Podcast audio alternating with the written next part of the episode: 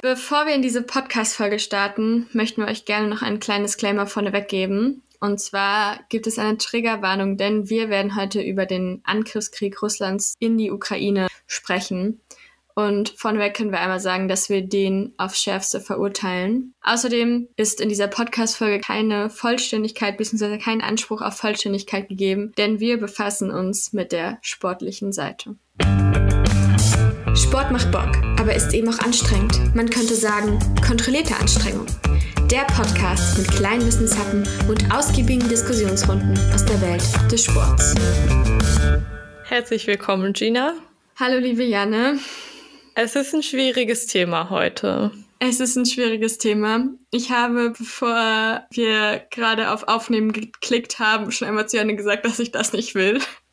Und das mache ich eigentlich nie, wenn ich mich mit Janne zusammenschalte, denn meistens freue ich mich sehr doll auf unsere Podcast-Aufnahmen, weil ich auch den gegenseitigen Austausch immer sehr schätze. Aber heute wird es wirklich sehr schwierig. Ja, ich glaube, es ist wichtig, dass wir darüber reden, weil es ja bei uns um Sport geht und irgendwie um alles im Sport. Und ich glaube, auch auch für den Sport spielt diese ganze Situation gerade eine wichtige Rolle. Auf jeden Fall. Und entgegen der häufigen Aussagen ist Sport nicht unpolitisch. Genau. Und ich finde, das hat man auch jetzt ganz besonders wieder gemerkt, als auch das IOC gesagt hat oder das sehr kritisiert hat, dass Russland den olympischen Frieden gebrochen hat. Und darum soll es heute auch so ein bisschen gehen, um die Frage, was ist der olympische Frieden? Warum und inwiefern hat Russland den gebrochen? Und was hat der Krieg den Russland gerade, der Angriffskrieg von Russland auf die Ukraine, was hat das auch für Auswirkungen auf die Welt des Sports? Und die sind ziemlich groß, würde ich sagen. Auf jeden Fall. Zunächst können wir uns aber einfach erstmal anschauen, was denn dieser Olympische Friede ist. Und es fällt recht schnell auf, dass der Olympische Friede, dass es den eigentlich schon gibt, seitdem es die Olympischen Spiele gibt. Denn laut Erzählung war es, gab es bereits in der Antike ein Abkommen griechischer Stämme, dass während der Olympischen Spiele Kriegsfreiheit herrschen sollte, mit Beginn vor den Olympischen Spielen drei Monate bis zu dem Zeitpunkt, bei dem die Abreise geschehen war. Genau, das sollte halt sicherstellen, dass die ausrichtende Stadt nicht angegriffen wird und auch alle Athleten und Zuschauer dann sicher zu den Spielen und zurückreisen können.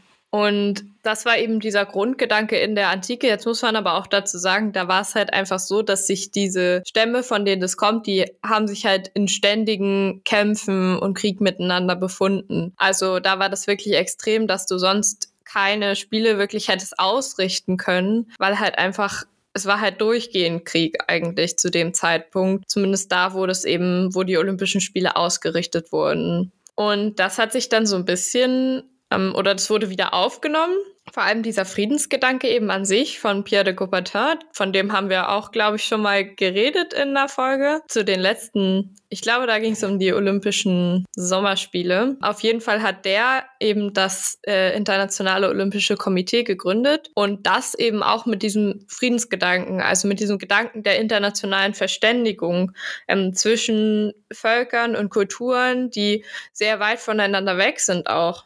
Und das ist ja, finde ich, auch dieser Grundgedanke eigentlich der Olympischen Spiele, dass da alle zusammenkommen und eben miteinander Sport machen. Diese Völkerverständigung eben einfach quasi ohne, ja, dass es per se politisch sein soll. Genau. Und dann wurde eben dieser olympische Frieden wieder aufgegriffen. Zum ersten Mal bei den Olympischen Spielen 94 in Lillehammer wieder. Und seitdem ist es so, dass immer ein Jahr vor den Olympischen Spielen die Vereinten Nationen eine symbolische Resolution beschließen, die heißt Building a Peaceful and Better World Through Sport and the Olympic Ideal. Also es geht darum, durch Sport und das olympische Ideal eine friedlichere und bessere Welt zu schaffen. Und das ist eben, das wird dann eben immer ein Jahr vor den Olympischen Spielen ähm, beschlossen von den Vereinten Nationen und die einzelnen Länder äh, der Vereinten Nationen, die können dann Co-Sponsor werden von dieser Resolution. Und ich glaube, bei den beim letzten Mal waren es von den 193 Ländern waren 173 Co-Sponsoren. Und dazu zählt eben auch Russland. Ja, und dieser olympische Friede beginnt sieben Tage vor den Olympischen Spielen und endet sieben Tage nach dem Ende der Paralympischen Spiele. Und zuletzt, ja, also während dieser Tage, während dieser der Zeit gilt eben Waffenstillstand. Waffenstillstand ist nicht das gleiche wie Frieden. Und deswegen ist es immer letztendlich auch Symbolpolitik, die sich ja, wenn man sich mal anguckt, auch die gesamte Geschichte zieht. Ja, und ich finde interessant ist auch die Frage, was passiert halt, wenn dieser olympische Frieden gebrochen wird. Und die Antwort darauf ist, es passiert nichts. Also das ist wirklich ein rein symbolischer Akt. Und es geht halt dann dadurch auch so ein bisschen darum, dass man halt sagt, dass während der Olympischen Spiele auch die Regierenden eben zusammenkommen in dem Land, wo äh, die Olympischen Spiele ausgetragen werden und sich miteinander verständigen. Aber es gibt keine Konsequenzen dafür, wenn ein Land diesen olympischen Frieden bricht. Das ist, also wirklich letztendlich ist das einfach ein reines Symbol und ja. dementsprechend ist auch die Situation gerade so ein bisschen schwierig zu bewerten. Und die Frage ist auch immer, aus welcher Sichtweise mhm. man sich das anschaut. Vor allem, wenn man jetzt sich die russischen Angriffe anschaut, die während der ähm, Olympischen Spiele beziehungsweise danach erfolgt sind, jetzt auch nicht nur in diesem Jahr, sondern auch 2014 und 2008 schon. Genau, denn man kann auf jeden Fall sehr große Parallelen feststellen. Vielleicht können wir einfach erst noch mal kurz sagen, dass am diesem Freitag, also am 4. März, die Paralympischen Winterspiele eröffnet werden, eben noch in Peking. Also wir befinden uns jetzt ja quasi in der Übergangsphase von den Olympischen zu Paralympischen Spielen. Und in 2014 gab es ein ähnliches Szenario, denn in dem Jahr wurden die Olympischen Winterspiele in Sochi abgehalten, also in Russland. Und die Olympischen und Paralympischen Winterspiele. Und die Olympischen Winterspiele äh, oder gingen vom 7. bis zum 23. Februar. Und bereits Anfang Februar wurden Allerdings wurde das, glaube ich, erst, soweit ich es verstanden habe, im Nachhinein klar, dass Strategiepapiere zum Verhalten Russlands gegenüber der Krim offen wurden. Denn im Februar 2014 kann man auch sagen, begann so ein bisschen ja die damalige Krim-Krise. Also es gab schon immer eine Krim-Krise gefühlt, aber dort spitzte sie sich zu. Correct me if I'm wrong, Janne. Ja, genau, weil damals dann nach den Olympischen Spielen, also direkt nach Ende der Olympischen Spiele, russische Truppen auch einmarschiert sind. Man kann eigentlich sagen, am letzten Tag der Olympischen Spiele erklärte Putin, dass Vorbereitungen zur, in Anführungszeichen, muss man das jetzt sehen, Rückholung der Krim getroffen werden müssten.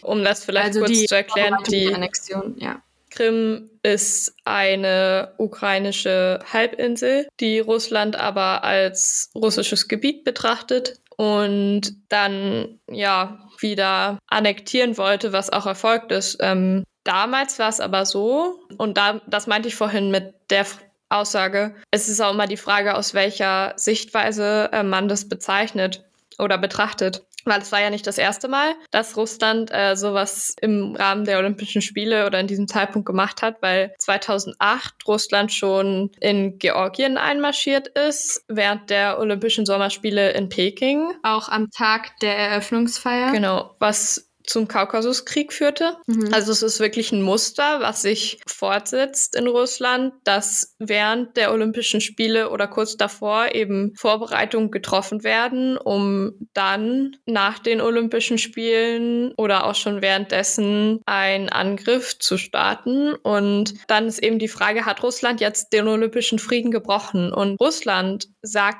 persönlich, dass sie das 2008 und 2014 nicht gemacht haben, weil sie das betrachtet haben als Erledigung innerstaatlicher Angelegenheiten. So wurde das bezeichnet von Russland und der Olympischen Friede bezieht sich eben nicht auf innerstaatliche Angelegenheiten, sondern auf Angelegenheiten zwischen verschiedenen Staaten. Und das sehen natürlich die Ukraine und Georgien ganz anders, aber das war eben die Rechtfertigung Russlands. Aber jetzt ist es natürlich eine ganz andere Situation, weil Russland nicht nur Donetsk und Luhansk, die beiden Regionen angegriffen hat, die beiden Städte angegriffen hat, die sie als russisches Gebiet bezeichnen, sondern weil Russland die gesamte Ukraine angegriffen hat. Aber was ganz spannend ist es, dass vermutet wird, dass Putin eben zumindest das Ende der Olympischen Spiele abgewartet hat, um den chinesischen Präsidenten Xi Jinping nicht in Verlegenheit zu bringen, weil der olympische Friede dann am Ende des Tages doch immer noch eine gewisse symbolische Bedeutung hat und äh, Putin und der chinesische Präsident ja auch recht eng miteinander sind und er deshalb eben noch gewartet hat.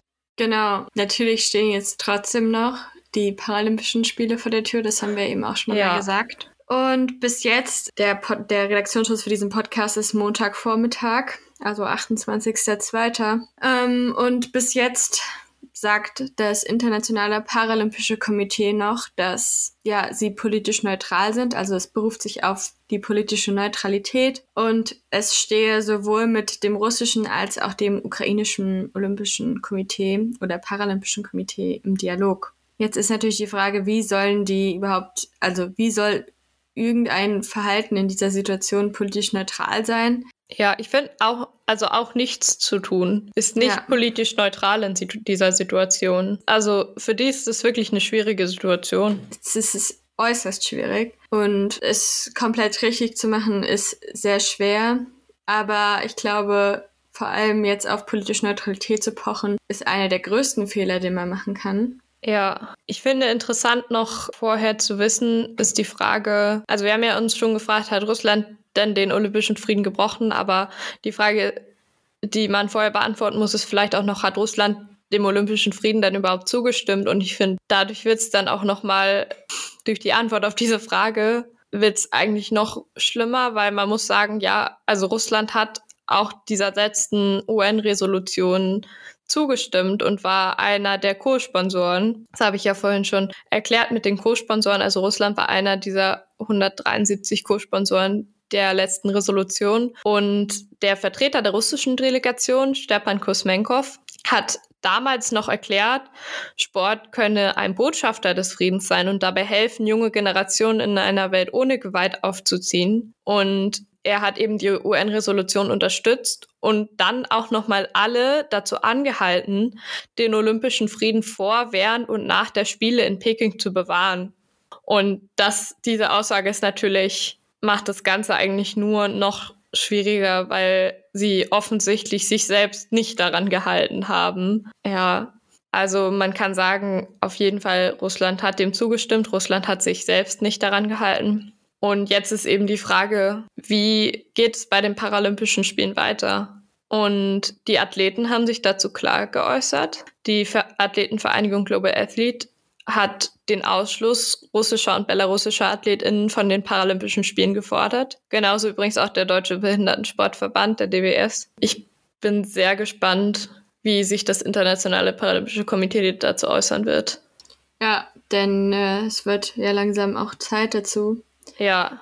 Ich muss, muss sagen, dass diese Situation ich auch extremst unfair finde für die russischen AthletInnen, denn ich glaube nicht, dass alle sich ähm, ja, der Strategie des, von Putin eigentlich anschließen wollen. Und nee, genau. Also viele haben ja auch schon das verurteilt. Ja, genau. Also viele haben diesen Krieg verurteilt, aber also ich glaube, Trotzdem man muss halt jede Möglichkeit nutzen genau. gerade. Ja, das finde ich auch. Um also ein Zeichen zu setzen. Und das ist eine Möglichkeit, um ein Zeichen zu setzen. Und gerade weil in Russland du ja auch einen extrem großen Nationalstolz hast, glaube ich, tut es schon auch denen weh, dass also wenn sie dann bei so einem prestigeträchtigen Event nicht starten können und auch nicht ja, ja, ja. ihre Farben vertreten sehen und ihre Hymne hören. Ich glaube, das macht schon was aus und deshalb tut es mir leid für die AthletInnen, weil das am Ende Menschen sind, die nichts dafür hart können. Dafür, genau, und hart dafür arbeiten. Also don't get es me wrong, halt, ich bin auch dafür, dass die ausgeschlossen werden. aber ich glaube, aber als Menschen sind sie, stehen sie oftmals auch nicht hinter dem, was das ich finde auch, also ich schließe mich da auch der Aussage zum Beispiel von Olaf Scholz an, dass es nicht Russlands Krieg, sondern das ist Putins Krieg. Und trotzdem glaube ich, dass das eine Möglichkeit ist, um nochmal Druck auszuüben und um Zeichen zu setzen. Deshalb, ja, schließe ich mich da auch an und würde sagen, es ist eigentlich das, was, also eigentlich ist es für mich die einzige Möglichkeit, die russischen und belarussischen AthletInnen auszuschließen. Also es wäre die einzig richtige Reaktion meiner Meinung nach. Und man muss dazu sagen, es gab ja noch sehr viel mehr Reaktionen im Sport in, der, in den vergangenen Tagen. Ähm, auch Stand jetzt muss man aber sagen, die FIFA beispielsweise, die hat Sanktionen verhängt. Es gibt keine Heimspiele mehr in Russland, es gibt keine Hymne, keine Flagge und die dürfen nicht als Russland starten, sondern als RFU, das ist der russische Verband. Aber auch da muss ich sagen, die FIFA hat es mal wieder irgendwie verpasst, weil sie die Chance dazu gehabt hätten, Russland aus den WM-Playoffs auszuschließen und das nicht getan haben. Und ich würde einfach mal behaupten und in den Raum werfen, dass das im Wesentlichen damit zu tun hat, dass Gianni Infantino, der äh, FIFA-Präsident, der FIFA-Vorsitzende, ein sehr freundschaftliches Verhältnis zu Putin pflegt. Was soll ich sagen? Also ich finde es schon wieder eine verpasste Chance gewesen und es hat schon wieder gezeigt, dass die FIFA ein unendlich großes Problem hat. Aber ich finde, in dem Moment haben tatsächlich dann andere richtig reagiert, nämlich die Gegner Russlands, Polen, Tschechien und Schweden in den WM-Playoffs, die bereits erklärt haben, sie treten halt nicht an. Das heißt, Russland hat keine Gegner mehr bei den Playoffs. Und das, finde ich, war die einzig richtige Reaktion, während die FIFA es verpasst hat. Im Fußball gab es noch einige weitere Reaktionen. Viele haben das wahrscheinlich mitbekommen mit äh, Lewandowski, der der auch mit einer ähm, ukrainischen Binde aufgelaufen ist, also in den ukrainischen Farben. Das Champions League-Finale wurde von St. Petersburg nach Paris verlegt. Und das ist dann tatsächlich sehr aktuell. Schalke hat ja, also Schalke 04, der Zweit-Bundesliga, äh, der Zwe Bundesliga-Zweitligist, ähm, hat ja bereits oder ist bereits am Wochenende ohne den Schriftzug von Trikotsponsor Gazprom aufgelaufen. Und sie haben jetzt dann auch verkündet, dass sie sich von Gazprom komplett trennen werden. Das finde ich war auch eine richtige Reaktion. Ist natürlich ja, schwierig, dass man sich überhaupt mit Gazprom eingelassen hat, weil das natürlich auch vorher schon nicht so ganz einfach war. Aber ich finde es gut, dass sie wenigstens jetzt diese Die Reaktion ziehen. Ja, genau. Ja, und auch, also selbst in der Formel 1, die lassen den großen Preis von Sochi ausfallen. Ähm, Sebastian Vettel hat auch schon gesagt, dass er, wenn das stattgefunden hätte, wäre nicht hingefahren. Finde ich auch sehr richtig. Und was ich interessant fand, war, ähm, dass der Judo-Weltverband Putin höchstpersönlich suspendiert hat, was insofern interessant ist, als dass Putin selbst ähm, Judo aktiv ausübt und auch den schwarzen Gürtel hat. Also es werden überall Reaktionen gezogen im Sport und dementsprechend hat diese ganze Situation eben auch auf den Sport sehr große Auswirkungen gerade. Ja, und das ist auch, also ich weiß es nicht, es, diese Situation, ich finde sie sehr belastend, aber ich finde es wichtig, dass eben jeder quasi seine Botschaft sendet, so wie wir das eben jetzt auch versuchen mit dieser Podcast-Folge eben aus unserer Perspektive ein bisschen Licht darauf zu werfen, mhm und Informationen, valide Informationen verbreiten. Und es gilt aber wie immer, ja, einfach selbst informieren, selbst weiter informieren. Und genau. ich hoffe, dass trotzdem die Paralympischen Spiele, dass alle AthletInnen die Chance haben, sich selbst zu zeigen, dass ihre, ihre jahrelange Vorbereitung zu zeigen und eben auch trotzdem die olympische Botschaft irgendwie ein bisschen leben können, auch wenn im Moment ja. viel Grund zum Seufzen ist. Ja, das denke ich auch. Also ich glaube auch, dass es trotz allem wichtig ist, dass bei den Paralympischen Spielen der Rest der Welt ein bisschen enger zusammenrückt und zeigt, dass auch ein friedliches Zusammenleben und ein friedliches Miteinander möglich ist und eigentlich auch das einzig Richtige ist. Also ich glaube, man merkt, dass das auch für uns ein sehr schwieriges Thema ist und eine sehr schwierige Folge. Aber uns war das eben sehr wichtig, nochmal diesen Bezug zum Sport zu schaffen auch. In diesem Sinne hören wir uns hoffentlich beim nächsten Mal mit etwas positiverer Stimmung wieder. Genau, und dann denke ich, wird es nochmal um die Paralympischen Spiele gehen. Genau, ja. In diesem Sinne haltet die Ohren steif und wir hören uns. Macht es gut. Ciao.